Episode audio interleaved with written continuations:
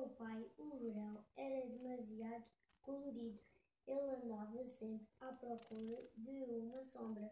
Ah, que bom seria ter uma mulher que gostasse de ficar em casa comigo e que soubesse chegar sozinhos, pensava ele.